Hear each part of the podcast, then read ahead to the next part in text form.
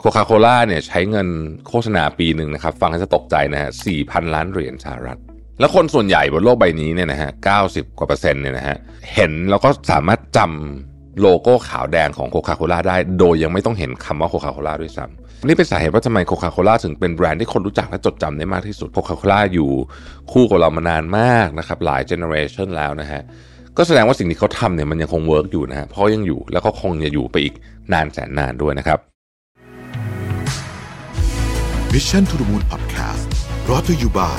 Shutterstock ปฏิวัติวิธีการสร้างสารรค์แคมเปญขับเคลื่อนด้วยพลัง AI แม่นยำ ครบครัน เปลี่ยนไอเดียเป็นความสำเร็จได้วันนี้ที่ Number 24 ตัวแทน Shutterstock ในประเทศไทยแต่เพียงผู้เดียว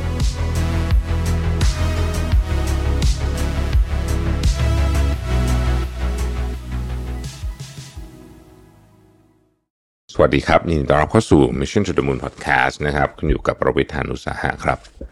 วันนี้จะมาชวนคุยเรื่องของ Coca-Cola นะฮะเพราะว่าในแบรนด์ทั้งหลายบนโลกใบนี้เนี่ยนะผมชอบศึกษาแบรนด์ที่อยู่มาเป็นร้อยปีนะครับ แล้วก็ Product ก็แทบจะเหมือนวันแรกเลยแล้วกันต้องใช้คำนี้นะฮะอาจจะไม่เหมือนเป๊ะซะทีเดียวแต่ว่าแทบจะเหมือนกับวันแรกเลยที่ที่เขาออกมานะครับแล้วก็ยังอยู่ได้นะฮะโคคาโคล่าโอริโอนะฮะอะไรแบบเนี้ย นึกออกไหมฮะเอิ่มคือมันน่าทึ่งมากนะ เพราะว่ามันอยู่มานานมากเลยอะเราก็ยังคงอยู่ แล้วคงจะอยู่ต่อไปอีกนานมากนะครับ ถ้าเราไปดูภาพยนตร์ไซไฟในอนาคตที่แบบอนาคตไกลๆมากๆเลยเนี่ยนะฮะแบบอีกร้อยสองร้อยปีเนี่ยนะครับ คนที่เขียนบทที่จินตนาการเนี่ย ก็ยังคงใส่พวกเนี่ยโคคาโคล่าหรืออะไรแบบเนี้ยกลิ่นของมันเนี่ยนะถ้าเกิดว่าเขาไม่ได้สปอนเซอร์จะไม่ได้ใส่แต่ว่า กลิ่นของมันหรือว่าเซนส์ของการที่ว่าเรายังมีเครื่องดื่มประเภทนี้อยู่เนี่ย เข้าไปใน เข้าไปในหนังอยู่นะฮะดังนั้นเนี่ยโคคาโคล่าหรือที่เราเรียกติดแบบว่าโค้กเนี่ยนะครับทุกทุกๆทุกวันนี้เนี่ยมีแทบเรียกว่าทุกประเทศนะสองร้อยกว่าประเทศนะครับ วันหนึ่งเนี่ยโค้กถูกดื่มประมาณ 1,900 ล้าน portion นั่นหมายความว่าถ้าเรามีประชากร 8,000 ล้านคนเนี่ยนะฮะหนึ่งในสี่ของประชากรดื่ม Coca-Cola หรือเครื่องดื่มของ Coca-Cola เนี่ยทุกวันนะหนึ่งในสี่ประชากรนะฮะเยอะมาก Coca-Cola เนี่ยมีสาขากระจายอยู่ทั่วโลกนะครับ แล้วก็จัดเป็นหนึ่งในแบรนด์ที่มีมูลค่ามากที่สุดนะครับ แล้วคนส่วนใหญ่บนโลกใบนี้เนี่ยนะฮะเก้าสิบกว่าเปอร์เซ็นต์เนี่ยนะฮะเห็นแล้วก็สามารถจำโลโก้ขาวแดงของ Coca-Cola ได้ โดยยังไม่ต้องเห็นคำว่า Coca-Cola ด้วยซ้ำแค่ลายที่เป็นแล้วก็สีนะฮะ เราเอาเรื่องนี้ขึ้นมาพูดอีก เพราะว่าตอนนี้ใกล้คริสต์มาสแล้วนะฮะก็เลยนำเรื่อง Coca-Cola เข้ามาคุยว่าทำไมแบรนด์นี้ถึงเป็นแบรนด์ที่มีกลยุทธ์อะไร เขาถึงสร้างอิทธิพลในเชิงของแบรนดิ้งได้เยอะขนาดนี้นะครับกลยุทธ์ที่เรามาชวนคุยในวันนี้เนี่ยชื่อว่า creates นะครับ creates นะฮะ Jennifer c l e n a h a n นะครับผู้ก่อตั้ง Choice Hacking เนี่ยเป็นบริษัทให้คำปรึกษาที่มีความเชี่ยวชาญด้านพฤติกรรมศาสตร์และจิตวิทยาเนี่ยนะครับเพื่อการออกแบบประสบการณ์ที่ดีให้กับลูกค้าเนี่ยกล่าวว่าการสร้างแบรนด์ให้น่าจดจำเนี่ยต้องใช้หลักการที่เรียกว่า create ซึ่งมีองค์ประกอบดังนี้นะครับ ข้อที่ 1 ตัว C คือ consistency หรือว่าความสม่ำเสมอนะครับ ตัว R เนี่ยคือ repetition หรือว่าการทำซ้ำนะฮะตัว E คือ emotion นะครับอารมณ์นะครับตัว A คือ attention ความสนใจ T คือ time and frequency นะครับ เวลาและความถี่นะครับ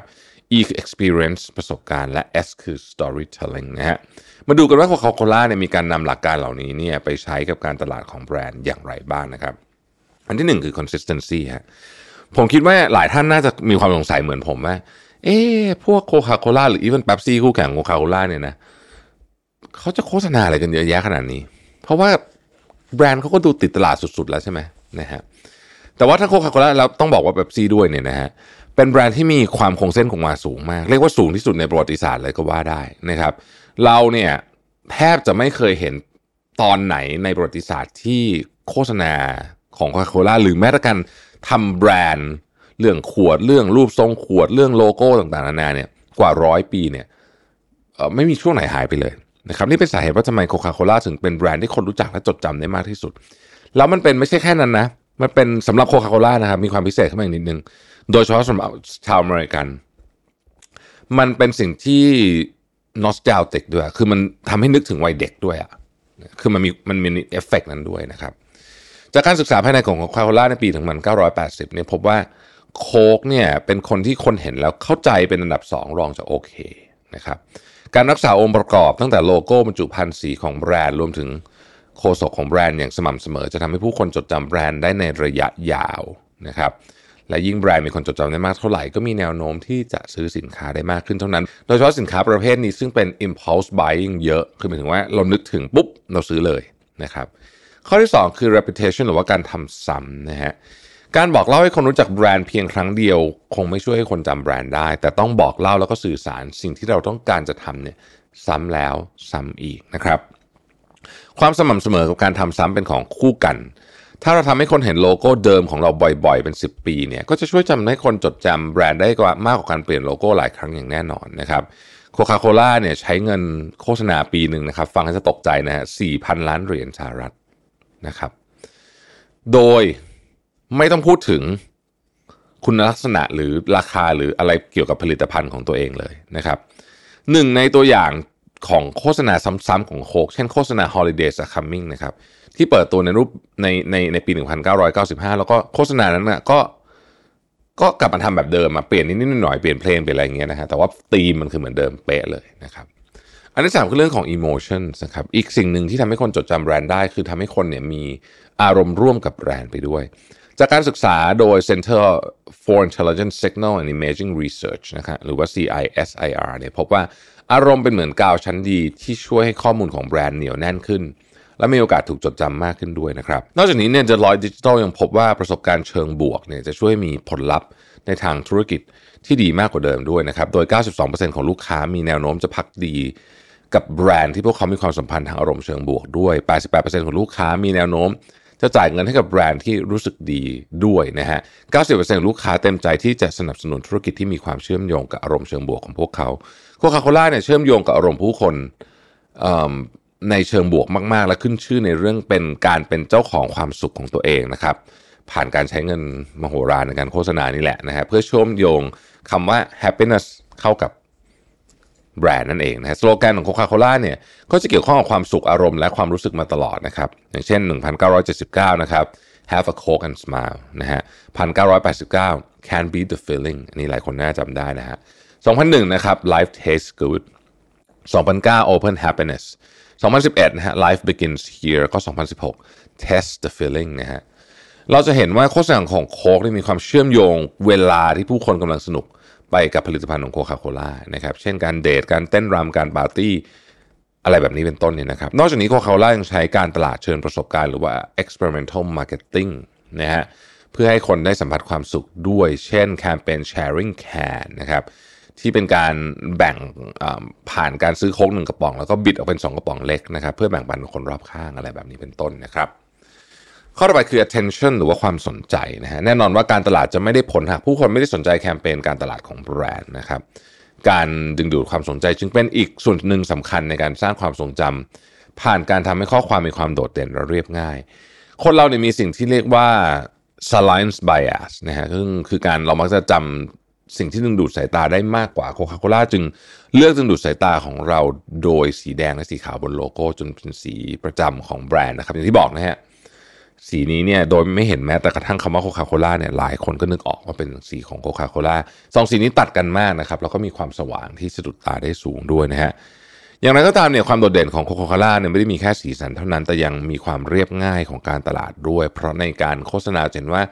แบรนด์เนี่ยไม่ได้ใช้การสื่อสารอะไรที่มันดูแบบทำให้เสียสมาธิเวลาเขาสื่อสารนะครับ เวลาและความถี่หรือว่า time and frequency นะฮะแม้ว่าการทำซ้ำจะสำคัญนะครับ แต่ว่าแบรนด์จำเป็นจะต้องจัดช่วงเวลาและความถี่ให้เหมาะสม กับการโฆษณาแต่ละครั้งด้วย การโฆษณาบ่อยเกินไปในช่องทางเดียวเนี่ยนะฮะเอ่อก็อาจจะไม่ค่อยดีเท่าไหร่นะครับ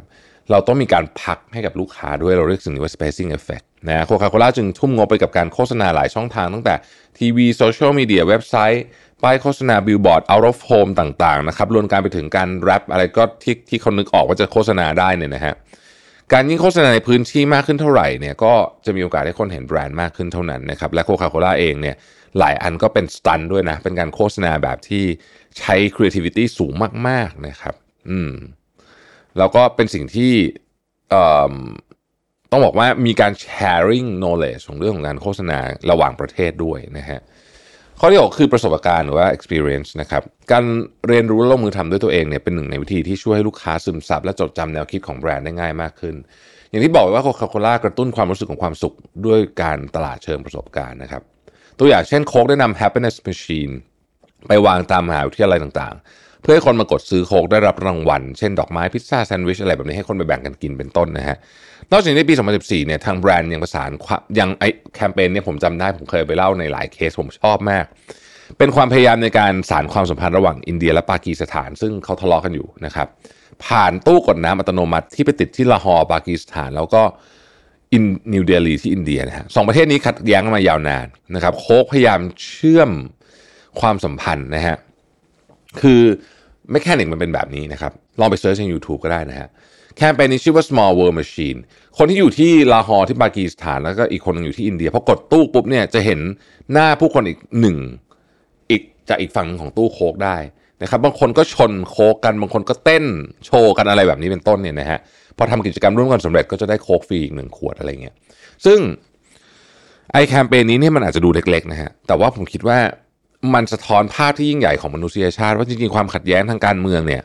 หลายครั้งมันเป็นภาพลวงตาที่ถูกถูกสร้างขึ้นโดยผู้มีอำนาจ แล้วก็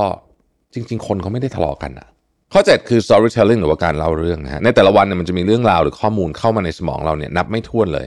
ทำให้สมองเราต้องประมวลข้อมูลจำนวนมาก และเราจึงให้ความสำคัญและจดจำ ข้อมูลที่เป็นเรื่องเล่าได้ดีกว่าเรื่องอื่นๆนะครับ เมื่อดูโฆษณาของโคคาโคล่าจะเห็นว่าแบรนด์ใช้การเล่าเรื่องหรือว่า storytelling เป็นกิมมิคหลักในการทำการตลาดของพวกเขานะครับ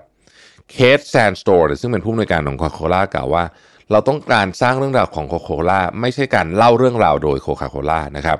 โคคาโคล่าจึงเล่าเรื่องราวโดยใช้ผลิตภัณฑ์เป็นตัวละครนะครับซึ่งสะท้อนให้เห็นถึงความเป็นต้นแบบของแบรนด์หรือว่า brand archetype เช่นโฆษณาโคคาโคล่า commercial